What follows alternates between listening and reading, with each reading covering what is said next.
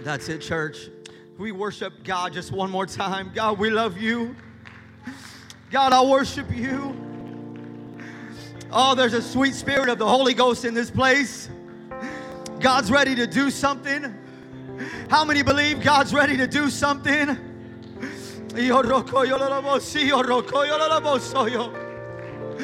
Hallelujah, hallelujah. Oh, in the name of Jesus, I told Sister Savannah, I don't know who picked those songs, but they were just in the same vein I was. They're, those songs, He is my help. That's so amazing. He's my help. Holly, We don't have nothing else to turn to. He's your help. He's your help. It's an honor to be up here preaching in front of the people that I love, my church. I want to thank you, Pastor, again for this opportunity. Um, you don't see a lot of churches with pastors that allow ministers sometimes to get up and do and, and portray their burden and let let their their burden come off. And I thank you, Pastor. I thank you. I know all of us thank you, Pastor, for giving us the opportunity for that. It means it means the world. It means the world. Um, all right, let's get into it. So if you would turn in your Bibles, I'll be reading from Romans chapter 8. I do want to thank everybody that's been a part of the harvest think we've had 95 people signed up. 95 people. That's amazing. That is amazing. Thank you all very, very much. If you're at uh, 8, Romans chapter 8, verse 24.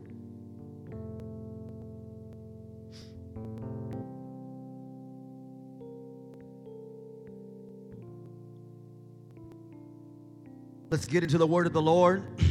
And verse 24 says, For we are saved by hope. But hope that is seen is not hope. For what a man seeth, why doth he yet hope for? But if we hope for that we see not, then we do with patience wait for it. Likewise, the Spirit also helpeth our infirmities, for we know not what we should pray for as we ought but the Spirit itself maketh intercession for us with groanings which cannot be uttered. He that searcheth the heart knoweth what is in the mind of the Spirit, because he maketh intercession for the saints according to the will of God. Verse 27, verse 28, and, and we know that all things work together for good to them that love God. I said, all things work together for them that love God, to them who are called according to his purpose. I like to pull my text out of verses number 24 and 25 of Romans chapter 8. For we are saved by hope, but hope that is seen is not hope. For what a man seeth, why doth he yet hope for? But if we hope for that what we see not, then we do with patience wait for it. There's another version I like to read of verse 25. But we look forward, but if we look forward to something that we don't have, we must wait patiently and confidently. I've come to preach to somebody tonight about things hoped for, but not seen yet. Tonight, I'd like to use a title that happens to come from a, from a well known song. You guys all know it. But I wrote this song down in a time of a hopeless situation. But God knew what He was doing. God knew what He was doing. When I could not see what God was trying to do, but He knew what He was doing. I tried getting away from this title, but God just keep bringing me back to it. I have felt it was a promise to me, and I hope tonight, hopefully, to bring this promise to you. I've come tonight to encourage someone that your miracle is on its way. Your lost loved ones are coming home the things God has promised you are going to be fulfilled. Your victory is around the corner. You just haven't seen it yet. If you would lift your hands and lay your Bibles down and pray that God would touch this service in the name of Jesus. God, I pray that you would do your work. Ah.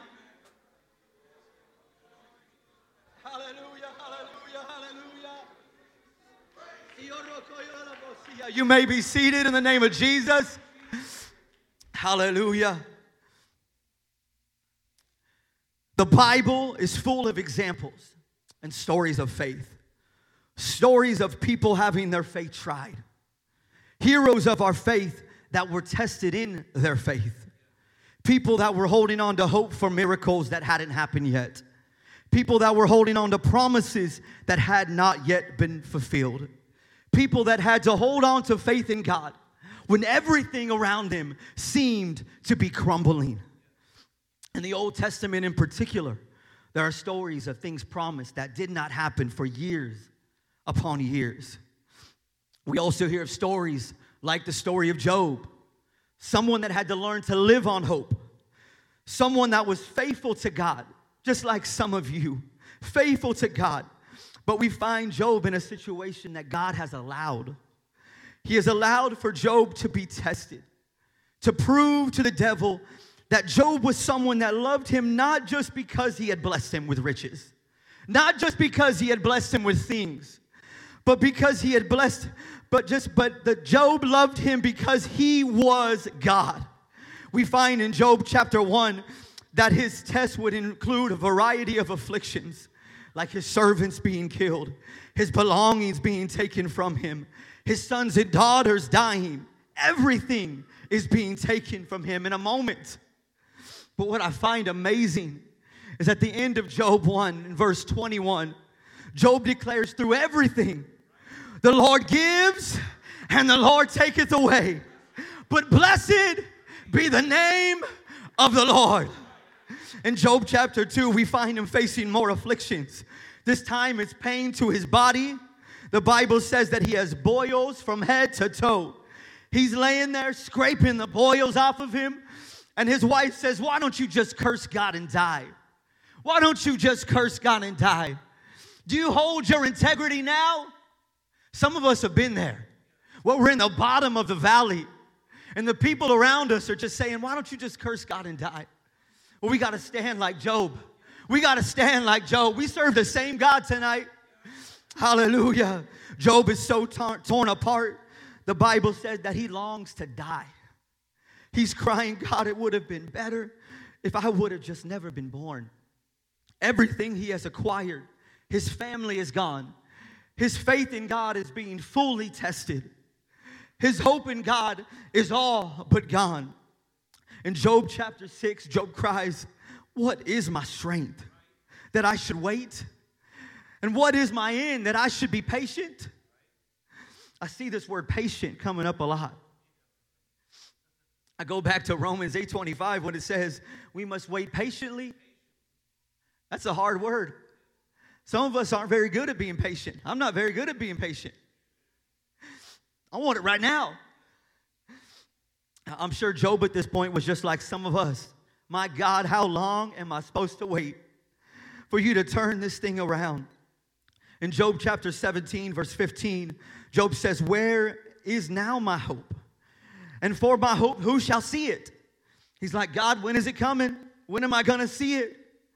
But I'd like to stop right here and I'd like to talk to about talk to somebody about hope. When you have nothing else to hang on to and you can't see what God has for you, you gotta hang on to hope. You're not gonna be able to see it, but God has a plan for you.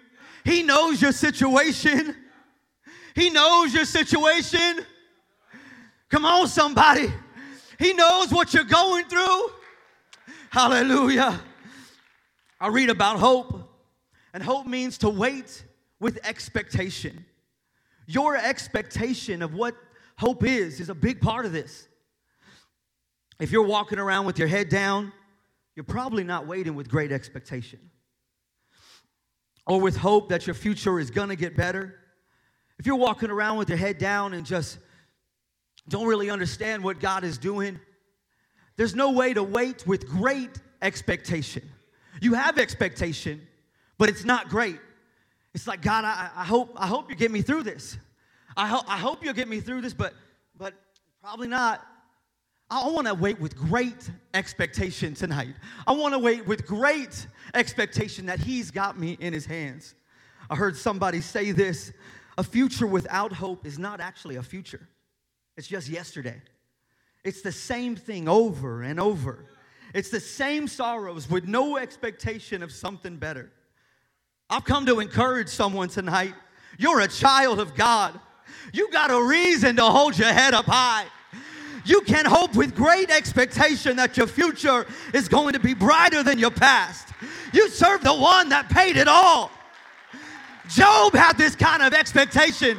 It's time to somebody stand up and wait with great expectation. He's gonna do it. He promised it. He said he was gonna do it. He said he was gonna bring your loved ones home. I'm telling you tonight, God is gonna do it.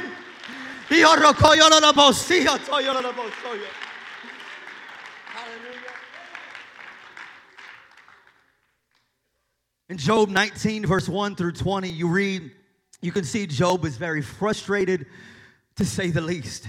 He's weary and he's tired. But in Job 19, verse 25, Job declares something so amazing in the midst of all of this.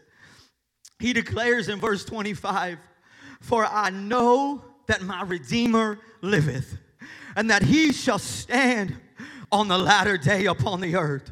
Job says, I know my Redeemer liveth. No matter what devil you throw my way, my God is going to stand in the end. I don't know who I'm speaking to tonight, but God is ready for somebody to stand in the midst of your struggle and say, I know my Redeemer liveth. You need to hold on to hope that He's given you, hope that's not seen, hope that seems so far away. I've come to tell somebody your situation is about to be turned around. Your victory is coming. You just haven't seen it yet. Come on, somebody. Believe in that tonight. Hold on to your hope. Hallelujah, hallelujah, hallelujah. Jesus, Jesus, Jesus. The story of Job is one of ultimate faith in God. Job says in chapter 3, verse 15, Though he slay me, yet I will trust him. Job knew that no matter what, in the end, it's God who wins. It's God who will stand on the mountain in the end. The Bible says in the very last chapter of Job, number 42, that God blessed him with twice as much as he had before. I've come to tell somebody in the end, God always wins. In the end, God always wins. I don't know what your situation is tonight. And tonight it might seem bleak and it might seem like God can't come through. But I've come to preach to somebody. He wins in the end. He wins in the end. He always comes through. Hallelujah, hallelujah. Hallelujah. Your situation might look hopeless, but we serve a God that works in hopeless situations. Hallelujah. I don't think any of us have probably gone through what Job went through. And if you think you have, then you might want to go to Job and, and read a little bit. I'm reading and I'm like, my God, again? He's lost his family, he's lost his servants, he's lost his stuff. It's like, you know, when you're driving and your car breaks down and then something else happens and then something else happens and you're like, my God, again? That's what was happening to Job. And reading it, you're like, my word. But one thing I felt that stood out in the story of Job was Job never tried to play the victim in his situation. My personal feeling of the reason he didn't play the victim is he knew God had to be doing this for a reason. I don't know who I'm speaking to tonight directly, but I felt this in the Holy Ghost. God is pleading with somebody to trust that He knows all things. He's got reasons, and His reasons are bigger than our reasons. His ways are higher than our ways. He's allowing you to go through your situation. He said He would never put more on you than you could bear, but He's allowing it so that you can grow in Him. He's allowing you to be tested because He's about to take you to places that you couldn't even imagine. You couldn't even imagine. Hallelujah. I heard this, and I like to use good phrases when I hear them. You can't grow until you soften. And unfortunately, you can't soften if you don't suffer a little pain. We serve one that had to suffer. Jesus suffered some pain. He died on a cross for our sins to bring salvation to the world. And He also did that to bring you hope, to bring you hope for eternal life. We serve a God the crucifixion came with great suffering. But I believe God knew. I don't believe, I know He knew that for great victory to happen, it had to be preceded by great suffering. He died to give us hope. He took the nails in his hands so that you could have victory. He took the nails in his hands. He took the thorns on his head. He died on a cross to bring us hope. I'm so thankful. Can somebody just lift your hands and thank God for Calvary? Thank you, God, for Calvary. Thank you, Jesus. Thank you, Jesus. Hallelujah. Hallelujah. It doesn't mean that you're not going to struggle. It doesn't mean that He's not going to test you along the way to you seeing your miracle. Many times I've been in situations and I've questioned God. And I've questioned why. And I've questioned God, what did I do to deserve this? You might be asking yourself the same thing tonight. Why do I have to face these things? Can you put up Romans chapter 5, starting with verse number 3? I feel these scriptures give us some understanding of why we have to face tribulation. Verse number 3 And not only so, but we glory in tribulation also, knowing that tribulation worketh patience. I don't know if anybody heard the same word that I heard, but it worketh patience. And patience, experience. And experience, hope. And hope that maketh not ashamed, because the love of God is shed abroad in our hearts by the Holy Ghost, which is given unto us. For when we were without strength, in due time Christ died for the ungodly. For scarcely for a righteous man will one die, yet peradventure for a good man would some even dare to die. But God commanded his love toward us, in that while we were yet sinners, Christ died for us. What Paul is explaining here is it is your tribulation that builds your experience, builds your patience. And it's your patience that builds your experience. And it's your experience that brings you hope. Hope that make it not ashamed. I'm preaching to somebody. I know you can't see a miracle right now. I know you're frustrated, but my Bible says if I allow my tribulation to bring me the patience that I need, it will allow me to hope again.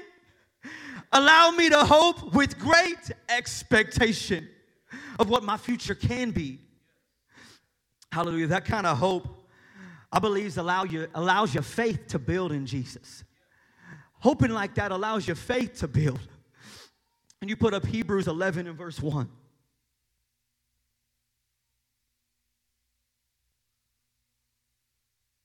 I don't know tonight exactly who you are in this place, but if you're if you're new in Christ, or if you're a long tenure state, you might, you might be asking yourself, I hear this word faith thrown out, and what does it really mean? And how do I how do I have faith? So I hope this verse, th- these this chapter, this whole chapter is just a ver- just a chapter of faith. And I'd like to use this starting with verse number 1. Now faith is the substance of things hoped for. The evidence of things not seen. So I come to tell somebody faith is substance of what we hope for. But if you look in this at this verse, the Bible reminds me it's the evidence of things not seen. I can't see it. It's not tangible.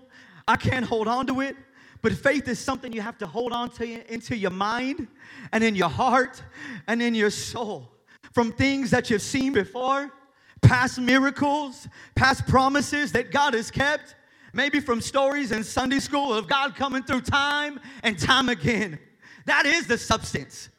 That is the substance that you go back to and you hold on to. That's why we turn to our Bible in, the, in times of doubt or frustration because it builds our hope, it builds our faith. Back to verse number one. Now, faith is the substance of things hoped for, the evidence of things not seen. For by it, the elders obtained a good report. Verse 3 Through faith, we understand that the worlds were framed by the word of God, so that things which are seen were not made of things which do appear. When I was studying this, I read this verse in the NLT, and I'd like to read it. It says, By faith we understand that the universe was formed at God's command, so that what is seen was not made out of what was visible. I had something pop out right here that I, I, I just got to tell you. That means the entire world was formed and created by God out of things that were not visible. I've come to preach to somebody. The devil's tell you tonight that the things that you can't see, that your miracle's not coming. You've allowed the spirit of doubt to creep in. But I've come to fight the devil tonight. We serve a God that formed and molded the entire world out of things not seen. I'm telling you, he's got it all under control. You can't see it. You can't see it, but my God's gonna do it. He's got it in his hands. You haven't seen it yet, but my God sees it. He knows, and that's enough. He knows, and that's enough. Hallelujah. Skipping down to verse 6 of Hebrews, uh, chapter 11. But without faith, it is impossible to please him. For he that cometh to God must believe that he is, and that he is a rewarder of them that diligently seek him.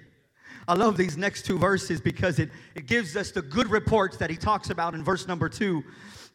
It gives us those faith stories that I was talking about, those Sunday school stories that you go back to. In verse number seven, it tells the faith story of Noah. By faith, Noah, being warned of God, of things not seen, as yet. Moved with fear, prepared an ark to the saving of his house, by the which condemned the world and became heir of righteousness, which is in faith. Can you imagine just building a boat in your front yard? You got to have some kind of hope. Lord, I, I can't see clouds.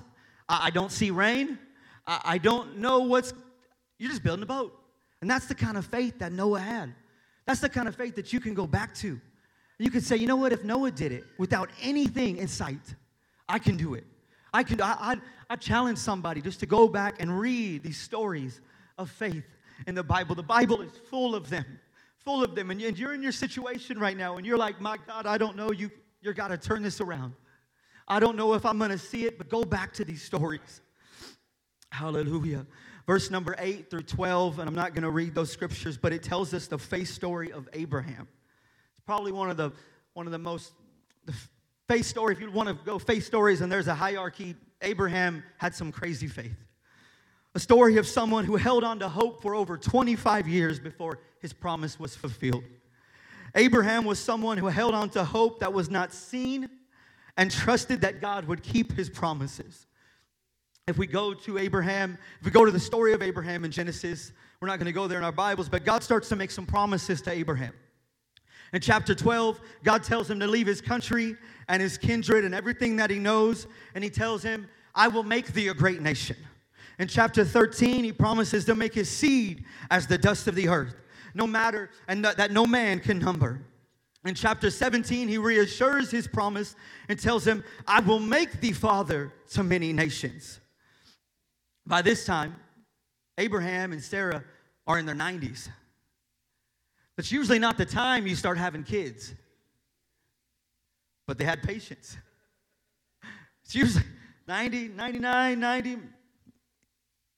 It seems uh, they still don't have a son to be the seed to fulfill God's promises from chapter 13.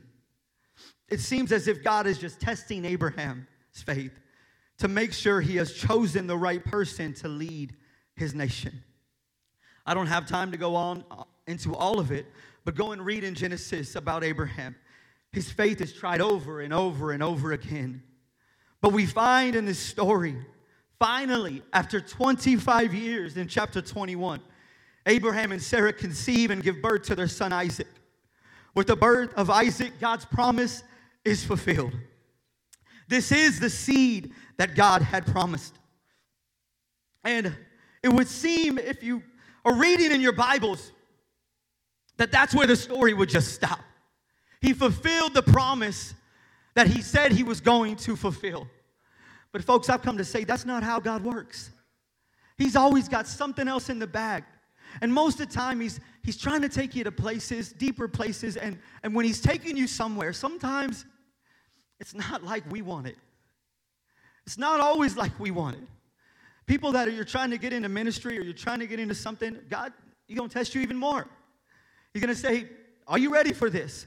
I'm going to put you through some things to just see if you would grow. It would seem like the story would just stop there, but Abraham waited. He was patient. He displayed his faith in God. But our stories are not God's stories.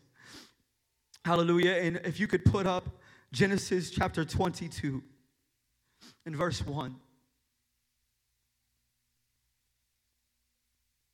We find that Abraham is about to face this very same thing.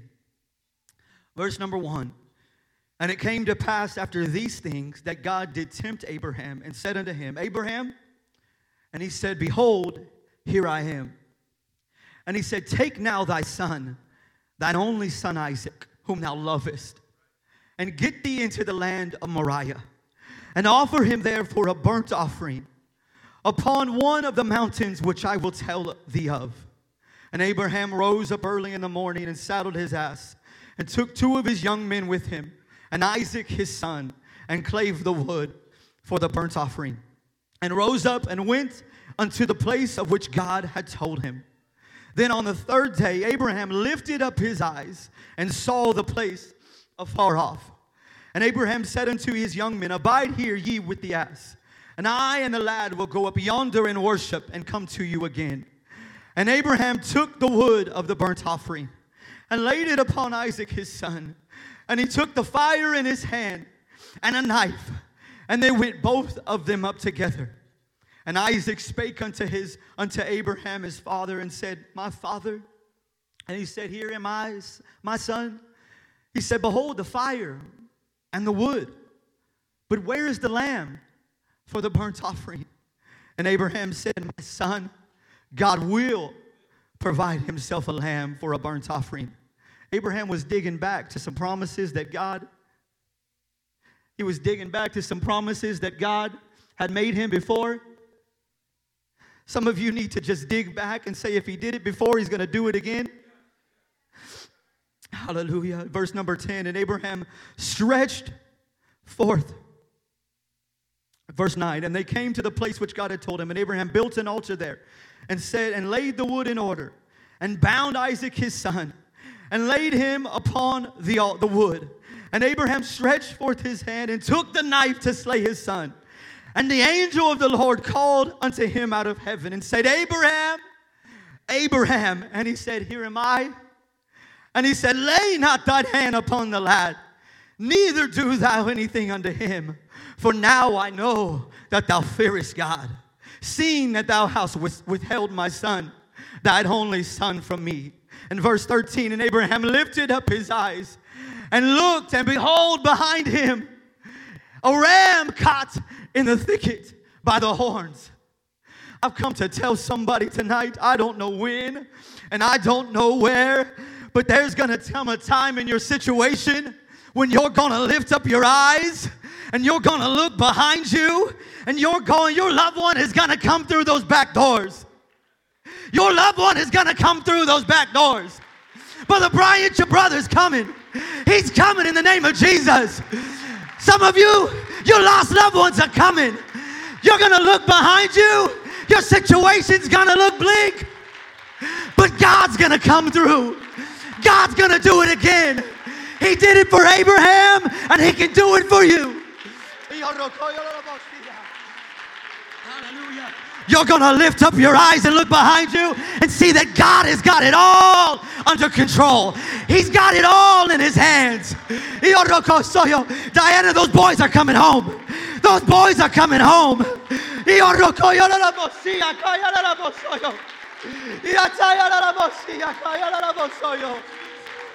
Hallelujah, hallelujah.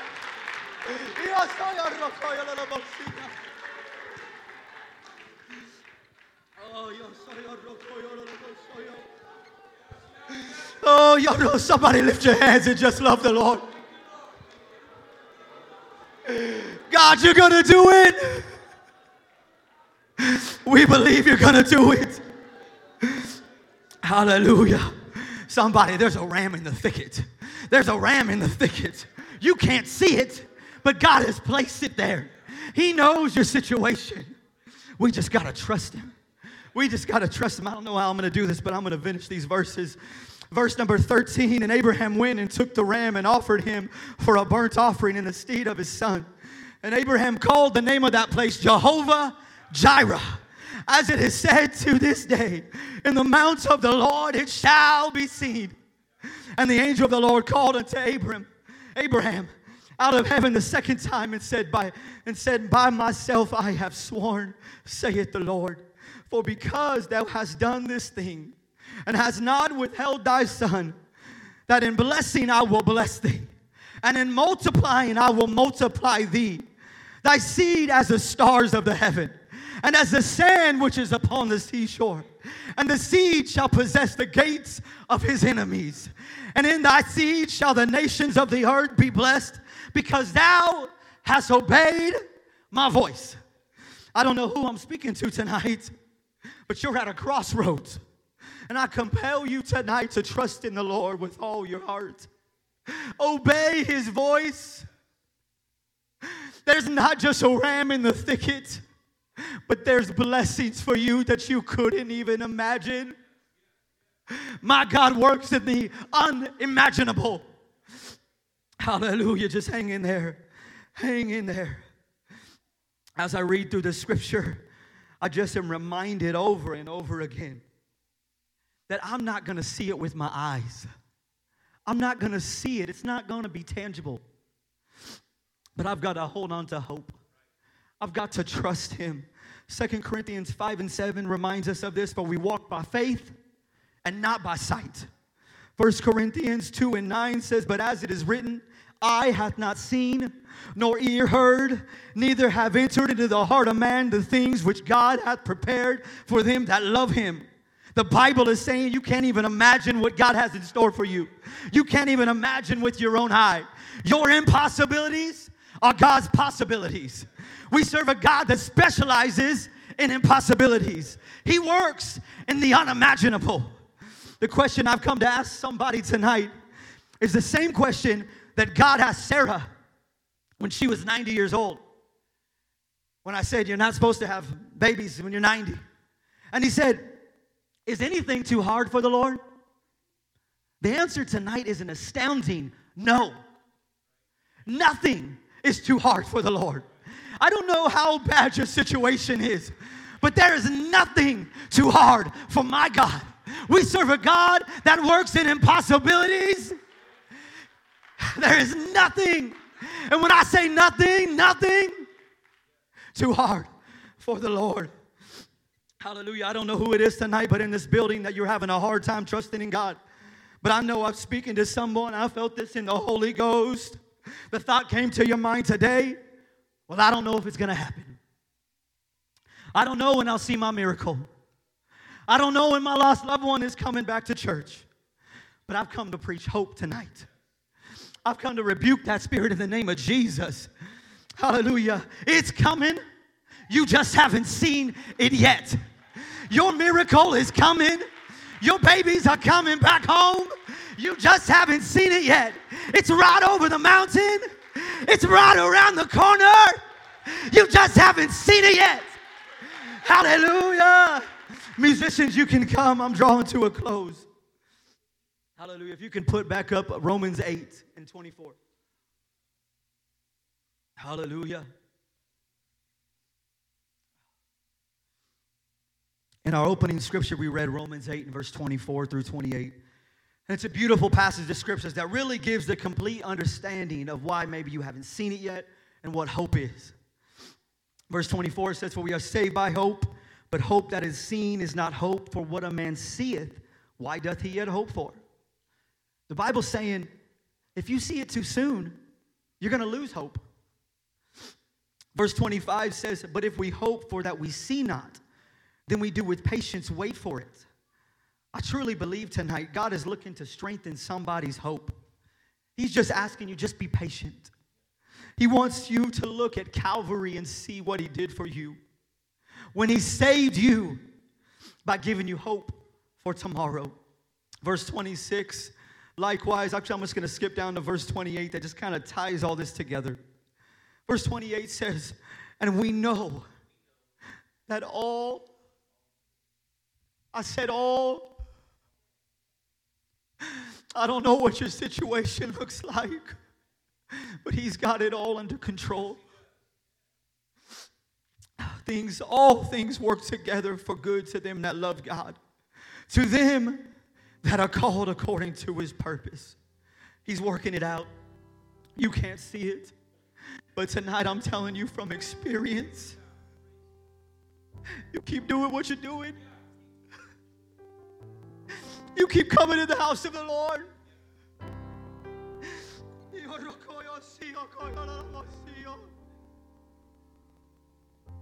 Don't lose hope. He's working it all out. Single mama, you keep getting those babies ready for church. Your blessing is coming. You just haven't seen it yet. Saint of God, your loved ones are coming home. I've come to bring hope to someone tonight. My Bible tells me I just got to have a little faith. I just got to hang on to hope that He wrestled for us at Calvary. Pastor preached that message a few weeks ago. He wrestled for your hope by dying on a cross for you and I. He is our hope. His word is our strength. Hallelujah.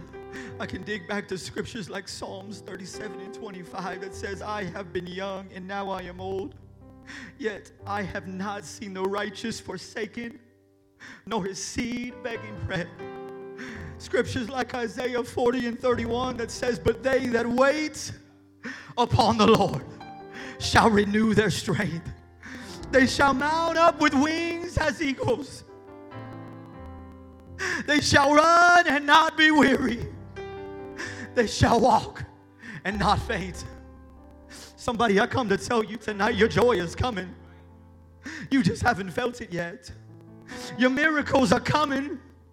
You just haven't seen them yet. Your unsaved babies are coming. It just hasn't happened yet.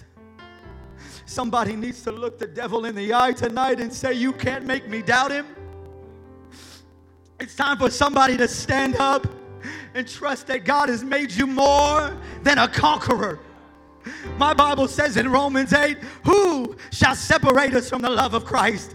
Shall tribulation or distress or persecution or famine or nakedness or peril or sword? Nay, in all these things we are more than conquerors through him that loved us. For I am persuaded that neither death nor life, no angels, no principalities, no powers, no present, no things present, no things to come, no height, nor depth, nor any other creature shall be able to separate us from the love of God which is in Christ Jesus. I've come to tell somebody you're more than a conqueror. You know why you're more than a conqueror? Because you have Jesus on your side. I'm nothing by myself. Jordan's nothing. But with God, all things are possible. I challenge you tonight to put it in Jesus' hands. He is the author and the finisher of our faith. He is the Alpha and the Omega. He is the first and the last. He is our hope. Put your hope in Him. He's made your promises. He's not mocked. He keeps his promises. I've come with a burden in my heart tonight. Your promises are coming. You just haven't seen it yet. You can continue standing with me. And you put up John chapter 16, verse number 33. Hallelujah. Jesus, Jesus, Jesus. Hallelujah. John chapter 16 and verse 33. This is Jesus at the Last Supper, he's sitting with his disciples when he's about to head off to Calvary. And he says in verse 33 These things I have spoken unto you, that in me you might have peace. In the world, You shall have tribulations, but be of good cheer. I said, Be of good cheer, for I have overcome the world. I've come to tell you we serve a God that has overcome the world. I've come to tell someone tonight Jesus is everything you need. He overcame the world to give us hope. I know you can't see a miracle, but He took the stripes on His back so that you could be healed. If you're new here tonight and you've been looking for that peace in the bottle or the pill, you're not going to find it there. The Bible says the peace of God, which passeth all understanding, comes through Jesus Christ. Isaiah prophesied about what Jesus would do for us at Calvary to bring us hope. Isaiah chapter 53 says, But he was wounded for our transgressions, he was bruised for our iniquities. The chastisement of our peace was upon his head, and with his stripes we are healed. I've come to encourage someone that's lost all hope. He paid it all. He paid it all so that you could hope again. So that you could hope again. Give it to Jesus tonight. He is our peace. He is our hope. These altars are open. Look to Jesus. I don't know what your situation is tonight, but I challenge you to give it to Jesus. Put your faith in Him. Put your hope in Him. He said it's going to happen. He paid it all.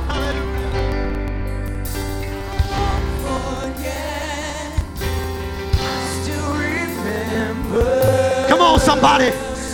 Hallelujah. Find your hope.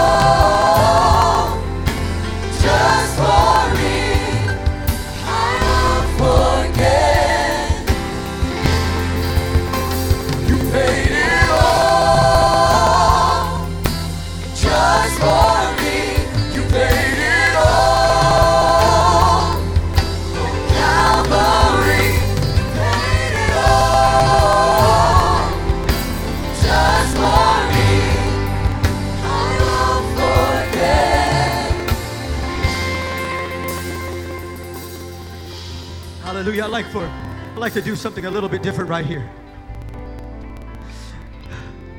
You're in a hopeless situation, but somebody standing right next to you might be in another hopeless situation. Galatians talked about us bearing another's burdens. Brother, Brother Josiah said it tonight. I like for somebody that's got a lost loved one to link maybe up with somebody else that's got a lost loved one out.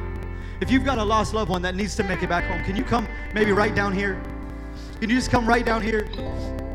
And I like for us to bind together. You've got family that maybe needs to come through. Next, if you've got a situation that's really bad, maybe, maybe you need to come up, come up here. And I'd like for you to bind together with somebody else. If it's appropriate, link up with somebody. Link up with somebody else. We're going to bombard heaven right now. Not only God is going to give you strength, but God is going to bring our hope. I'd like for us to bind together right now in the name of Jesus. God, bring somebody straight tonight. Give somebody hope tonight. Amazing grace, how sweet the sound.